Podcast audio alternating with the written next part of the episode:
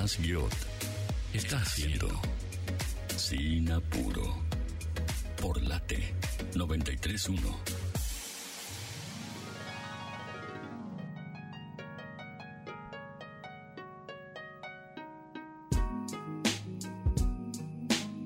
Seguimos en Sinapuro hasta las 6 de la tarde, como cada viernes en el aire de Radio Late. Y vamos a tomarnos algunos minutos para seguir charlando sobre el tema que nos compete en el día de hoy, el racismo, algo que hablábamos hace un rato con Bárbara Pistoia, nada más. Y eh, tenemos la oportunidad de charlar con alguien que también nos va a ayudar a pensar esta problemática en, en nuestro país, a entenderla también, bueno, de una manera quizás eh, más, más cercana y es por eso que vamos a hablar con Federico Pita, él es politólogo, presidente de la diáspora africana de la Argentina y además es director de la Comisión para el Reconocimiento Histórico de la Comunidad Afroargentina. ¿Cómo estás, Federico Jonás? Yo te saluda. ¿Cómo estás? ¿Bien? Bien, bien. ¿Vos cómo estás? Bien, todo muy bien, perfecto. Bueno, me alegro, me alegro. Eh, bueno, quería, mm, quería arrancar eh, preguntándote por eh, uno de los, una de las cuestiones que te escuché hacer referencia, eh, bueno, mu- muchas veces, ¿no? Que, se cree que en este país, algo que también mencionábamos con Bárbara Pistoia, ¿no? Esta idea de que venimos de los barcos, el, racismo básicamente eh, no, es una problemática, se dice que, no- que- no es un issue, que no es un problema en nuestro país, pero bueno, vos muchas veces estás, estás encargado eh, de decir que, que sí, que la raza importa y mucho en este país, ¿o no? Indudablemente, es, evidente. Si bien el, racismo es un fenómeno global, mundial, ¿no? Esta idea de que los blancos son superiores a los negros, esta idea de que lo- los blancos superiores a los negros, eh, y, y que esa idea abstracta impacta en grupos poblacionales con determinados aspectos, es, es parte de- del sistema mundo, se da en, en todo el mundo, en nuestro diseño institucional es claro, digo, al punto tal que en la Constitución Nacional dice que el Estado federal fomentará la migración europea, entonces eh, forma parte del diseño institucional de nuestro de nuestro proyecto de nación, Hay Claro. la idea de, de- de que los blancos son superiores, y sí, evidentemente eh, hay una obsesión por, por aquellos que, que encarnan el físico rol de lo blanco, ¿no? Eh, aclarando que lo blanco y lo negro son construcciones políticas, ¿no? Obviamente, va, va inclusive va más allá del propio color de piel de la gente, pero sí, es evidente que en los sectores de poder, prestigio y privilegio hay una, una obsesión que, por la que los más claritos ocupen los lugares de representación, de vocería. Claro, bueno, vos mencionabas recién eh, una especie eh, de racismo institucional, si se quiere, ya eh, desde lo más básico, ¿no? Bueno, de, de- de nuestra democracia, como puede ser la Constitución, pero vos definís el racismo en, en distintos niveles también, ¿no? Ajá. No, yo te digo, hay, hay una- un aspecto más más abstracto, si se quiere, que se, se lo puede mencionar como racismo estructurado y sistémico. E- Esta idea que yo planteaba, esto de que de lo blanco como superior de lo negro, como podría ser la, invención de la idea de los géneros, ¿no? Eso de, hombre y mujer y que hombre superior y mujer es inferior, se denomina patriarcado, eso forma parte de, de, la matriz misma del sistema mundo en el que estamos, de, la modernidad colonial capitalista, bueno, no, no sé cómo se la quiera llamar, ¿no? De los modos en, los que se organiza la sociedad, por lo menos en los últimos 500, en los 500 años, o eh, en la fase actual uno podría llamar neoliberal, si se quiere, pero digo, de- desde el momento en que Europa sale a, invadir el, planeta y pone una, mirada de lo que es el destino manifiesto, de lo, de lo que será eh, el mundo con construcciones de, corte eh, universales como la humanidad, el progreso, bueno, en fin, etcétera, que, que marca que, que, que lo que lo, lo- como el punto máximo o el estadio máximo evolutivo de lo que sería la raza humana son los europeos. Y más o menos en eso seguimos en eso seguimos estando y el racismo es nodal en esta idea abstracta de lo blanco superior como como esta cuestión sistémica o estructural del racismo. Y después claro dentro de, de, de, cada uno de los estados-nación adopta las este relato adopta las características propias de la idiosincrasia nacional que como decís vos eh, es lo que se conoce como ese punto intermedio como la bajada a, a, a, las- distintas realidades de la idea de- del racismo entonces sería el racismo institucional o sea aquel que reproduce las instituciones que en todos en todos lados es el Estado no pero bueno Claro. eh, se, se reproduce según el discurso el discurso de, de- de- de lo- de los límites impuestos por la política. En este caso, como decís vos, Argentina se construye sobre el mito de un, un territorio vasto, vacío, hay que poblar con gente de afuera, con la gente superior, la que, la que va a venir en barcos, la que Argentina le va a poner alfombra roja, eh, y se construye esa idea que termina teniendo cierto éxito en función de eh, miente, Estado quedará, y eh, terminamos eh, presentándonos como el país más blanco de América Latina, Buenos Aires la París Sudamericana, y bueno, lo que entiendo yo que a esta altura más o menos todos, todos conocemos y, cada día, y cada día somos más los que lo rechazamos. Claro, sí, esta especie de mitos, ¿no? Que se arman alrededor de, nuestros orígenes también, bueno, y, de cómo está compuesto nuestro nuestro vasto país. Quería preguntarte eh, desde Diafar qué herramientas tienen o, o, qué mecanismos utilizan ustedes para tratar estas temáticas. Sí, Diafar, nuestra organización tiene como dos do, do grandes líneas. Una de lo que nos importa a nosotros, que, que fundamentalmente que es lo que hacemos, de una organización afro-argentina que no hace más que lo que hace cualquier grupo en función de, se reúne en torno a alguna alguna preferencia, ¿no? A algunos vascos les gusta pegarle a una pelota contra una pared, hacer un club, no sé, yo, los italianos bailan tarantela, nosotros nos da eh, este mambo de ser afro-argentino, ¿no? Que tiene que ver con el rescate de la memoria, la reproducción de determinadas eh, cuestiones sociales, políticas y culturales, que hace a, a, a, juntarnos entre paisanos un rato a decirnos hmm. lo que no, lo que nos gusta hacer. Claro. Lo, lo, hacemos en un contexto donde eh, la norma es ser eh, el otro extremo, ¿no? O sea, no, necesariamente ser, ser negro implica un posicionamiento político en la sociedad, pero en un mundo racista así lo implica, entonces eh, parecería que para juntarnos también tenemos que luchar contra el racismo, entonces en función de que no, se asume que la lucha racismo es un problema de la sociedad, no solamente los negros, ¿no? Entonces también tenemos una línea eh, de trabajo que lo que se denomina eh, actualmente antirracismo, ¿no? Entonces entendemos que negro no se nace, sino que se hace, entonces tenemos muchas instancias de, de formación, seminarios, conversatorios, charlas, se, estudia como, un montón de cosas, eh, más allá de que, de se vive o se, experimenta, pero, fundamentalmente eh, la instancia de, de, de, vivirlo en comunidad, de, de, comprenderlo, de estudiarlo, analizarlo, es lo que, nos cultiva la, conciencia y, y, obviamente a partir de esa, de esa conciencia de, de lo que somos comprendemos que lo somos en un contexto eh, hostil, ¿no? Al punto tal, eh, el gran mito fundante de la Argentina es que, es, es que todos somos blancos, uh -huh. eh, o homogéneamente, o una sociedad homogénea en términos raciales, o sea, blancos más blancos y blancos más oscuros, no, no sé cómo será la lógica, bueno, y asunto nosotros decimos que no, que no es cierto, primero que la mayoría no son, o sea, si claro. tuviésemos que describirlo, la mayoría no bajó ningún barco, ya estaban, se, se le dice políticamente correcto pueblo originario, ¿no? Y, y, después hay otros que tenemos otras procedencias como como los afrodescendientes, los, afro, los afroargentinos. Entonces, en función de tener esa conciencia, también nos, nos, impulsa a toda una acción política junto con otros grupos eh, de, de, personas organizadas en, en luchar contra el paseo del racismo. Entiendo que hoy eh, representan los afroargentinos el 5% uh -huh. de la población, es, es, decir, alrededor de 2 millones eh, de habitantes. Ustedes como, como comunidad, como grupo, digo, ¿se sienten hoy en día eh, más respaldados eh, en términos institucionales, digo, quizás a través del INADI o el Estado? ¿Sienten que, que les brindan herramientas para poder hacer lucha contra este tipo de, de cuestiones? Una, una, pregunta amplia. Yo, eh, yo entiendo que, que nos sentimos respaldados a medida que avanza el proceso organizativo de las asociaciones de la comunidad. Me parece que, claro. que hay un punto que es irreemplazable, ¿no? La, la, la, la forma más, más, más legítima de saber quién sos es a través del reconocimiento entre pares. Ahí poco puede, poco puede y poco debe hacer el Estado en general, ¿no? O sea, meterse en, en, en esas cuestiones de una perspectiva, si se quiere, liberal, mientras menos mejor en ese aspecto. En todo caso, el Estado se ocupa de las condiciones materiales para que efectivamente la gente se pueda reconocer, ¿no? O sea, no, no, no tiene que ver tanto, por ejemplo, fue hace unos días fue el censo nacional, ¿no? Entonces sí. se preguntaba si la gente se reconocía eh, afrodescendiente, era el término que se usaba en el censo.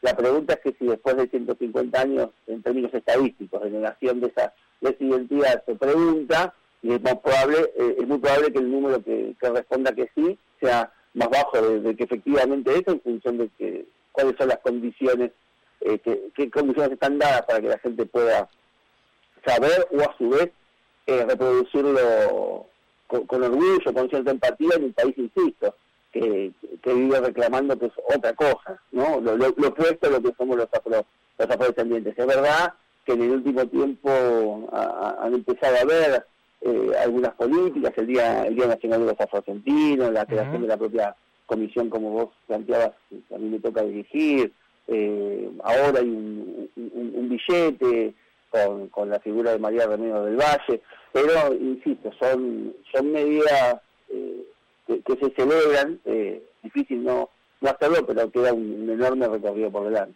Claro, sí, sí, el recorrido es muchísimo y bueno, y creo que eh, también a pesar de que, de que se hagan ciertos avances, eh, también del otro lado es como que pienso que empiezan a surgir también eh, algunos discursos, más que nada ligados a la extrema derecha, que, vienen eh, a poner sobre el tapete también nuevamente ¿no? este tipo de discusiones. Por ejemplo, pienso en Javier Muley, que decía hace muy poquito que estaba muy orgulloso de ser blanco, rubio, de ojos claros. Bueno, hablaba también de alguna manera de la superioridad moral e incluso estética de, las políticas de derecha por sobre de izquierda. Digo, hay discursos también que de alguna manera, incluso desde lugares de poder, ¿no? Como puede ser este, eh, siguen perpetuando ¿no? algunas prácticas que son racistas y, discursos también racistas, ¿o no? Tal cual, mira, me parece que hay, dos cosas en eso que vos planteás. Uno, evidentemente, eh, ciertos sectores eh, eh, están empezando a animar a romper la actividad de silencio con desparpajo, ¿no? Digo, una cosa es cometer un furcio y decir algo racista sin tener demasiada convicción de eso, y otra cosa es que eh, ciertas referencias eh, sociales, políticas, se empiecen a animar a decir eh, a, viva voz que está orgulloso de ser blanco, ¿no? Eso es, es, complejo ser blanco, insisto, en un, en un mundo eh, racista, ¿no? Y, ser hombre en, un mundo eh, patriarcal, ¿no? Un hombre blanco, justamente que son efectivamente los que tienen poder. Ahora a mí lo que me preocupa y que son en el fondo más numerosos son los, cuadros políticos o aquellas personas con que, detentan espacio de toma de decisión o, de poder que se mantienen indiferentes al fenómeno del racismo, ¿no? O sea, aquellos que lo subestiman. Yo pienso en cómo se llama la lista de todos los partidos políticos, ¿no? Donde la encabezan toda gente que parece que viene de Noruega y eso no, no tiene grieta, ¿no? Entonces, en todo en toda la programación de las radios son todos blancos, en las universidades, los titulares de cátedra son todas personas blancas, la gente que te dan para leer son todos blancos, en la tele son todos blancos, Ahora vos vas a la villa y a la cárcel y no, no hay ninguno blanco. Entonces, eh, eh, me parece que va entre, entre los campeones de orgullo blanco y los negacionistas, eh, en torno a, quienes ocupan los espacios de poder, habría una suerte de pacto de silencio entre los que lo gritan y los que viven con culpa, pero más o menos seguimos siendo blancos lo que llevamos el destino de esta patria. En ese aspecto, yo lo que diría que la forma de frenar, no porque la amenaza de las ultraderechas empiezan a amenazar otro tipo de conquistas que van más allá de este fenómeno que generalmente el, blanco progresismo, los sectores de las conducciones de, izquierda o nacional popular o los que tienen, no sé, el horizonte de la justicia social, suelen subestimar el fenómeno de, del racismo. Bueno, la noticia es decirle, bueno, ok, aquellos están orgullosos de ser diferentes y ustedes bajo la pretexta que somos, el pretexto somos todos compañeros, siempre hablan por nosotros. El asunto es que la única forma de frenar eso otro es abriendo los espacios de toma de decisión. ¿Qué quiero decir? Visibilidad negra no es poder negro, decía Stormy Carmán, un autor. Entonces, los, negros no quieren, no queremos derecho, lo que queremos poder como tienen todos. Bien, estamos hablando con Federico Pita, él es politólogo, presidente de la diáspora africana de la Argentina y además es director de la Comisión para el Reconocimiento Histórico de la Comunidad Argentina. Sos argentino, naciste durante la dictadura militar y mm, a vos todo lo que tenga que ver con, con, el racismo es algo que te toca de manera también, imagino, muy personal y también muy familiar, ¿no? Digo, porque eh, viene habiendo en tu familia, según lo que pude leer, cierto activismo por, por este tipo de cuestiones ya desde mucho antes de que vos vinieras a este mundo, ¿no? Sí, se ve que se les dio, sí, sí, eh, tengo varios, eh, mi abuelo, un tío abuelo, una, una tía que han eh, fundado clubes, organizado bailes y fiestas importantes de la comunidad proporteña, eh, algún que otro grupo político.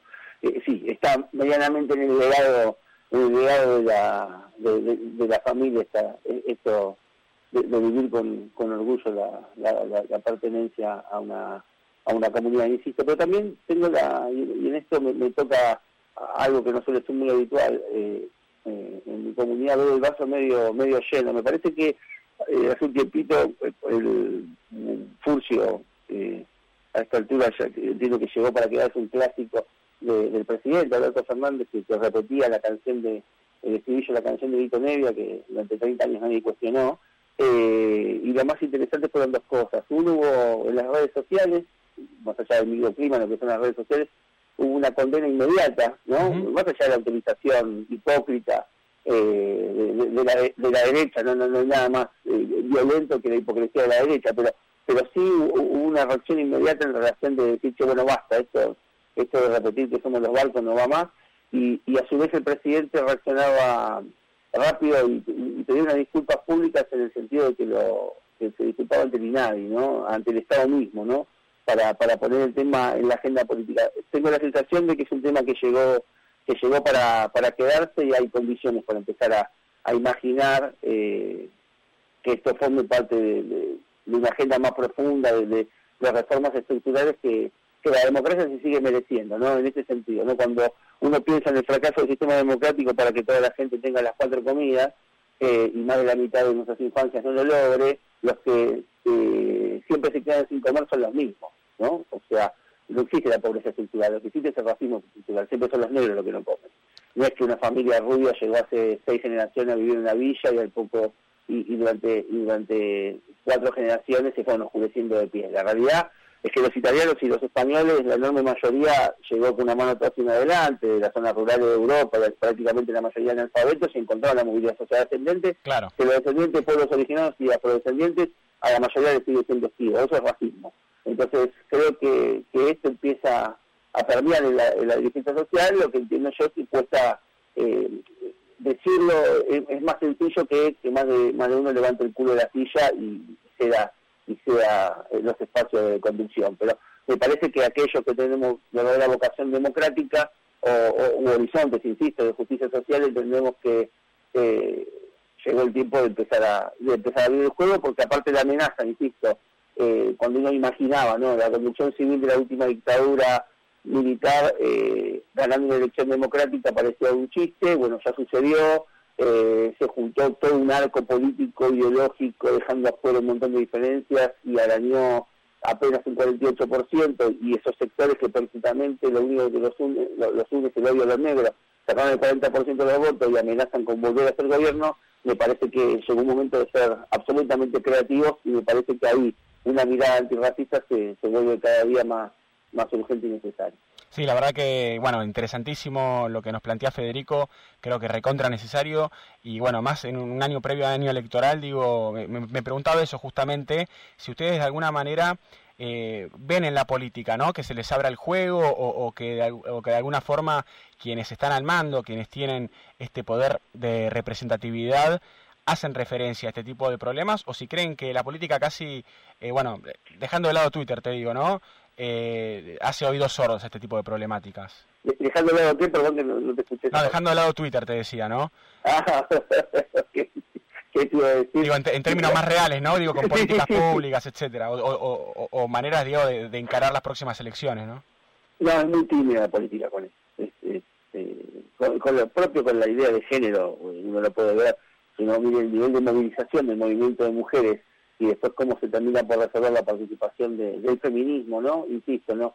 Prácticamente no pasan de la idea de la visibilidad, ¿no? Claro. O sea, ocupan mujeres, las cuentan para ver cuántas mujeres hay en las fotos. Más, además está decir que son todas blancas las que aparecen en las fotos, ¿no? Uh -huh. Entonces, eh, es cierto que la, que la política eh, hace, hace, tiempo que viene en una, en una, instancia profundamente endogámica, ¿no? Esta idea de, de internacional eh, eh del hijo de y, y, el nieto de es muy fuerte en la política. Por eso entiendo que prende el discurso de la ultraderecha y de la derecha de, de, de, de Cambiemos y, y de, del falso liberalismo, prende muy fuerte porque, porque empalma con alguna cuota de verdad del sistema político.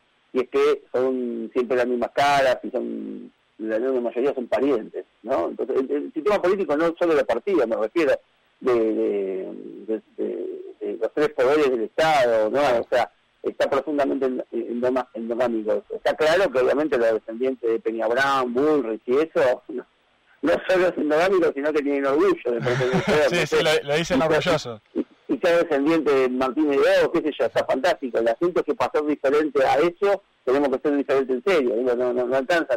no, esos son los blancos malos, nosotros somos los blancos buenos. No, no funciona de esa manera el, el esquema. Entonces, si uno subestima estos fenómenos, simplemente está siendo condescendiente eh, y cómplice del statu quo. Un statu quo, insisto, que cada día deja más gente afuera. Entonces no se trata de dejar la gente adentro de los números, de los derechos, que, entiendo yo que sería una base eh, para empezar a discutir democracia, sino lo que eh, no se sigue sin discutir de fondo es el espacio en cómo tomamos decisiones en la mayoría, cómo formamos parte eh, de la mesa de la mesa en la que se toman las, decisiones. La verdad, Federico, clarísimo y muy esclarecedor lo, lo, que nos has ayudado a, a, entender también con, con, todo lo que nos dijiste y te quería agradecer muchísimo en nombre de todo el equipo por tu tiempo. No, no, a usted por el llamado. Un abrazo grande. Abrazo. Federico Pita, en el aire de Sinapuro, escuchábamos recién su testimonio, él es politólogo, es activista, es también presidente de la diáspora africana de la Argentina y director de la Comisión para el Reconocimiento Histórico de la Comunidad Afroargentina en Sin Apuro.